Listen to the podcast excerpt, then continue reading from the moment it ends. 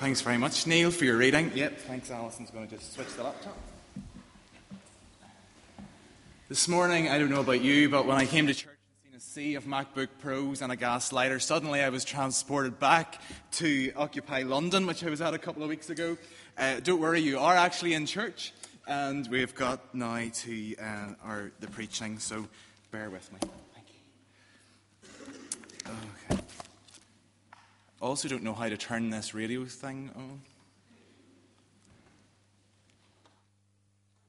There we go. The on off button, we do that. Perfect, thank you. Um, are you alright there?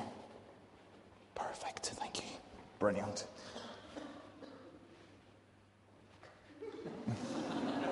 well, we'll make a start anyway, and I'm sure that the laptop will eventually catch up with us. Okay, in recent weeks, months, years even, we've all been aware of this kind of squeeze that's on in society today. We've lectured day and daily on the news from people like the Chancellor or the Prime Minister about, you know, spending needs to be reined in. You know, we've, we've all bought everything we possibly can, and now it's getting tighter. Excess is one word for it. Gone are the days of saying, sure, I'll stick it on the credit card and sure, I deserve a little treat. It's Friday after all. And why don't I just dander over to the House of Fraser? I'm clearly talking about myself here. I certainly reined that in. But I wonder this morning, as you sit here this morning, what things in society today springs to your mind when you begin to think of excess and hedonism? I wonder, is it for you uh, the people that you would see on a Las Vegas floor as they throw more money down uh, and hoping that they win? Yet we're reminded, even Chris Hunter reminded us on our first week with his video about Las Vegas, uh, through the words of Brandon Flowers, that the house ultimately is the one that always wins. Or what about young people throwing up in our city centre after a night out binging on alcohol, fleeting a moment of happiness in a world which they feel doesn't offer it, offer any to them. Or what about those who sell themselves for sex? That's right, it's Hosea after all, we can't get away from the prostitute word. So, uh, what about those who sell themselves for sex in society today? As it says in Les Mis, easy money, lying on a bed. Or, as Dave Thompson reminded me this week through the words of Sailor, uh, reflecting on the other side of the arrangement, I've got the place, you've got the figure, you've got the face, let's get together. The two of us over a glass of champagne. Or what about Amy Winehouse? For some, the poster girl of excess, mixing drinks and drugs and getting hooked on it, and then it's too late as you try to wean yourself off, a singer cut down in the midst of the, the excess. Or what about Frankie Cocozza on the X Factor, thrown off the show for um, being living a lifestyle that was too far out there. His excuse seemed to be that he was just living pop star 101. He was enjoying it while it lasted. Or what about a congregation? When you think of excess, do you look round here this morning and see it. After all, in our reading, Hosea is warning against the religious people of the day who were dabbling and enjoying and relaxing and finding their life's worth in that excess. I don't know about you if you've seen this television program, but when I was growing up, Absolutely Fabulous seemed to be one thing that we never missed on a Monday night. It was our treat after we went to the Brethren Sunday School and learned our Bible verses. we got home and Ab Fab would be on the TV. I just hope like there's no Brethren people here this morning. but anyway, so absolutely fabulous. The story of Eddie, or sorry, Edina and Patsy enjoying that biz of a London lifestyle in the fashion world. Champagne, cigarettes, the party was endless, yet always in the midst of it all was the teenage daughter being the voice of reason and trying to solve out the problems of the alleged grown ups in the story. Perhaps as you watched Absolutely Fabulous, the slogan of the 90s and of that program could have been, My God is me.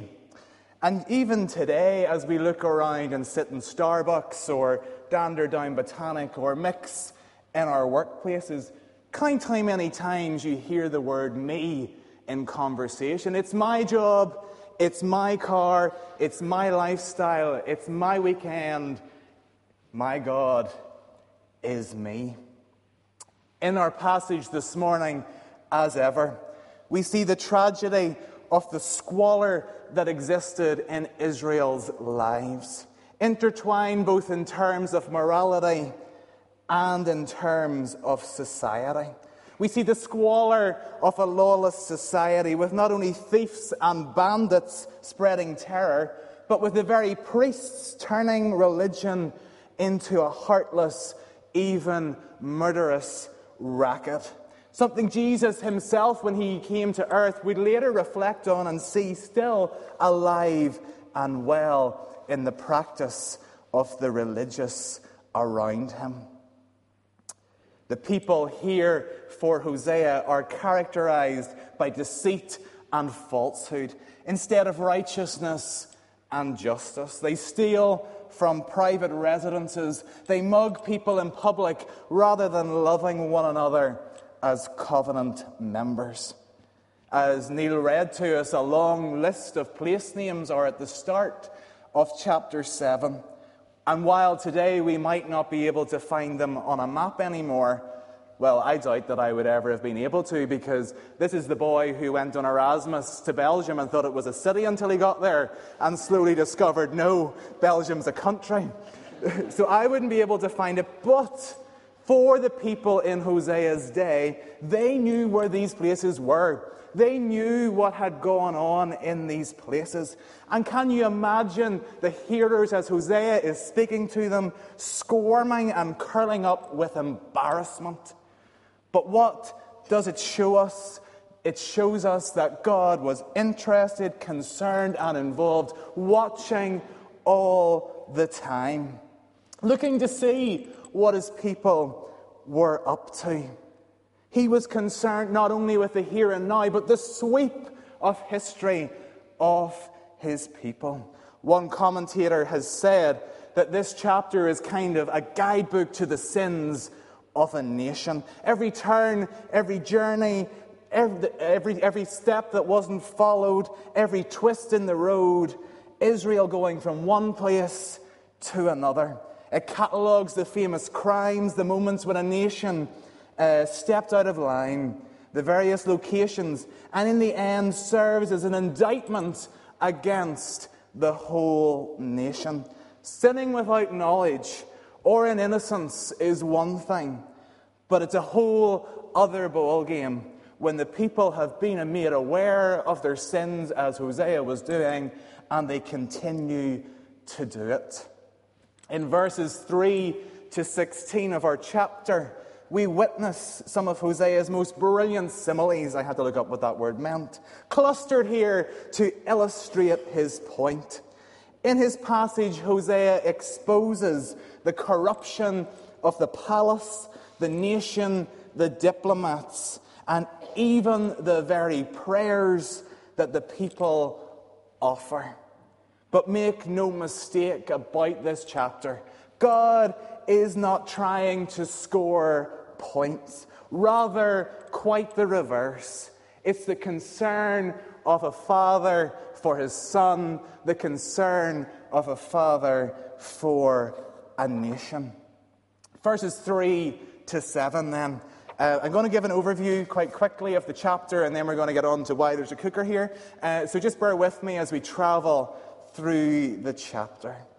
Chapter 3 to, verses 3 to 7 um, is the culmination of a lurid scheme in the previous section, which brought us all the way from the countryside right now into the very heart of the nation's action, right into the very heartland of the capital. Now we penetrate the palace to find the king and his courtiers uh, not only doing nothing to stem the tide of evil, but actually reveling in it, being titillated by it, enjoying the trickery that is going on and letting their lusts take over. Sound familiar? That glance you shouldn't take, that Google search that's just asking for trouble, but doing it again and again, all for the momentary thrill that it offers.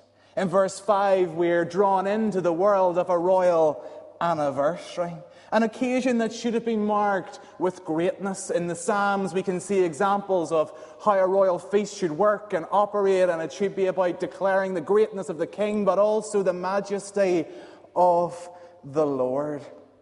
But not here. What we witness here through the words of Hosea is nothing other than an orgy. Rather than surround himself with people like Nathan or Daniel, the king, on the other hand, is content to surround himself with disrespectful fools. The populace don't complain. They are content to have the opportunity to sin. It seems that when passion reigns, there are no limits and no loyalties. With such fever burning at the heart of Israel's leadership, it's hardly surprising that the past three decades of their history has seen more intrigue, turmoil, and murder as one conspirator after another hacked his way to the throne, only to be murdered in his turn. Interestingly, of the six men who reigned during this period, four were assassins and only one died naturally.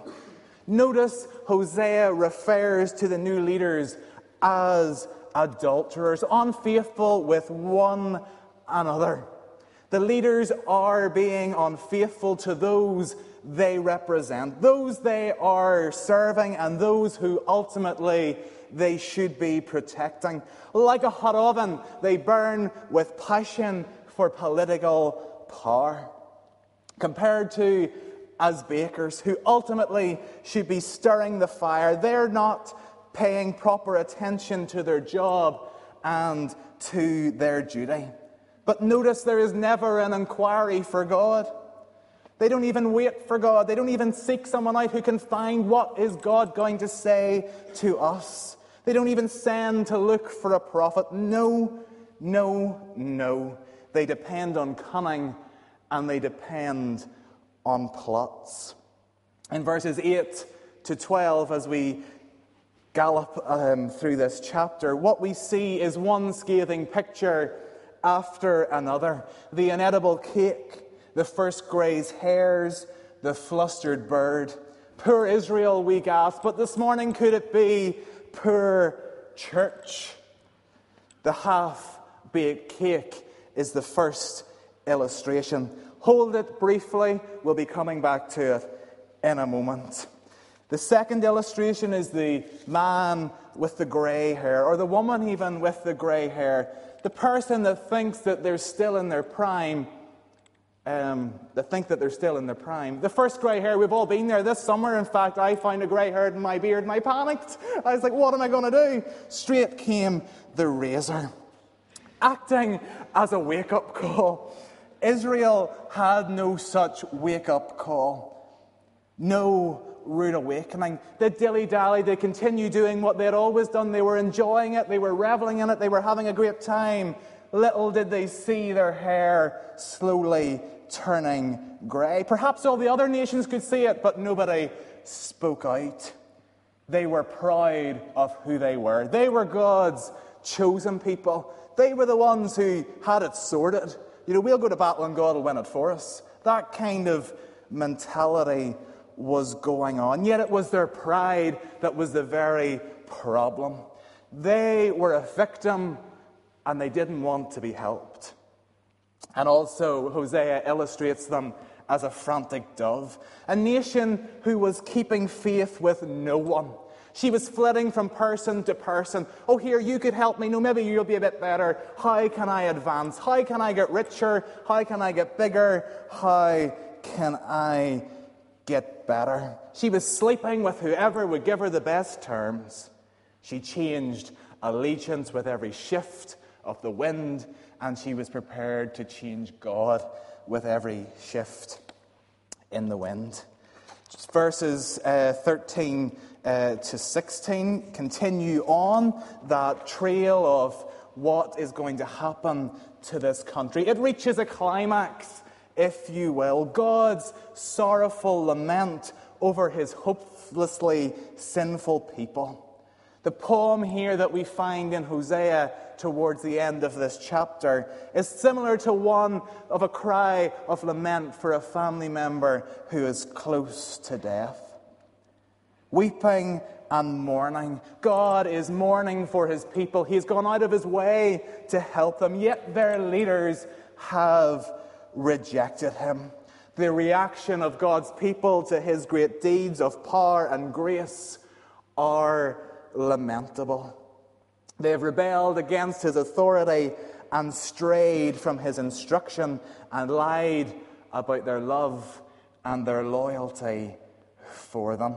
The consequence ultimately will be Israel's destruction, the defeat of her military leaders. All their deception, God is saying here, will finally catch up with them. Their former allies will laugh and ridicule them. Israel will get what she deserves from God and will receive no sympathy, is what we're witnessing here. Neither from her former political partners or from, her God. A sad end to such a great people.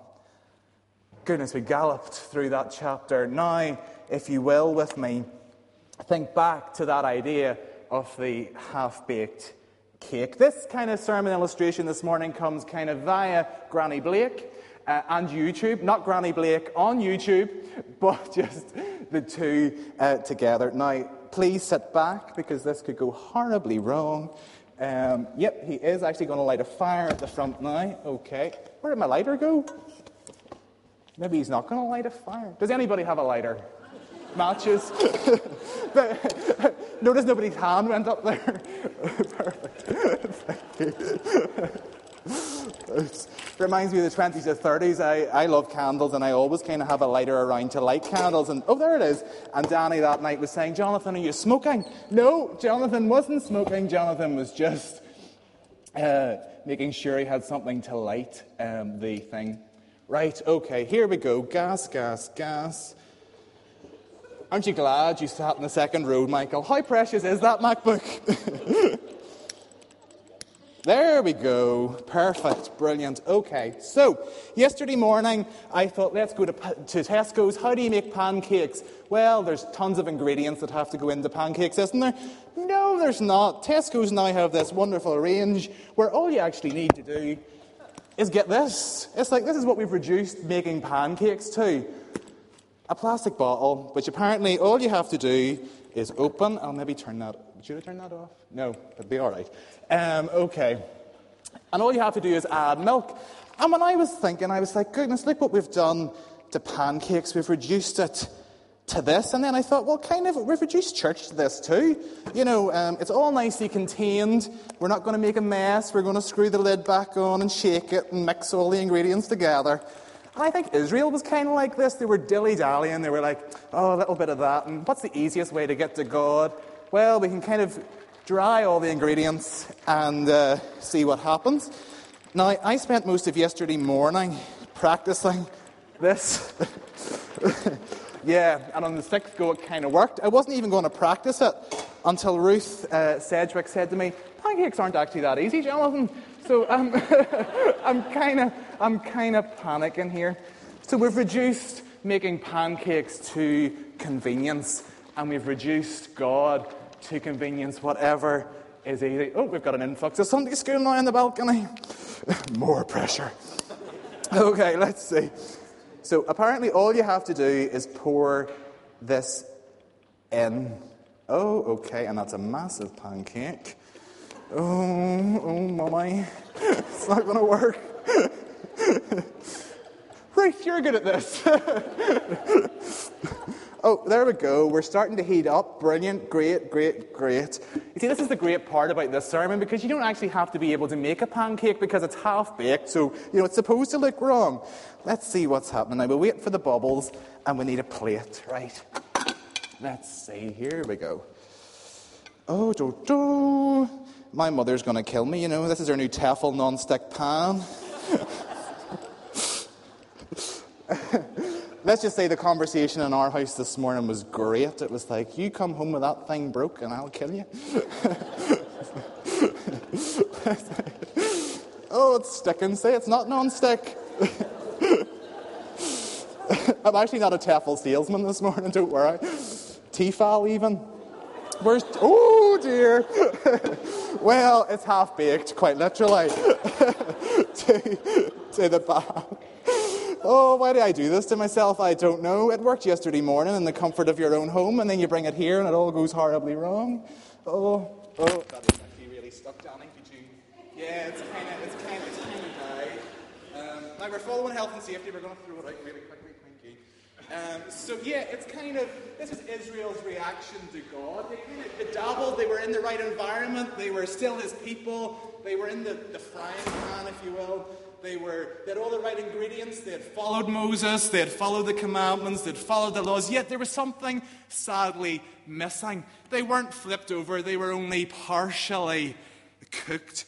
And the point of that this morning was not to embarrass me or make a mess at the front of the church, but basically to illustrate the point this morning that I want you to think about are you half baked as you sit here this morning?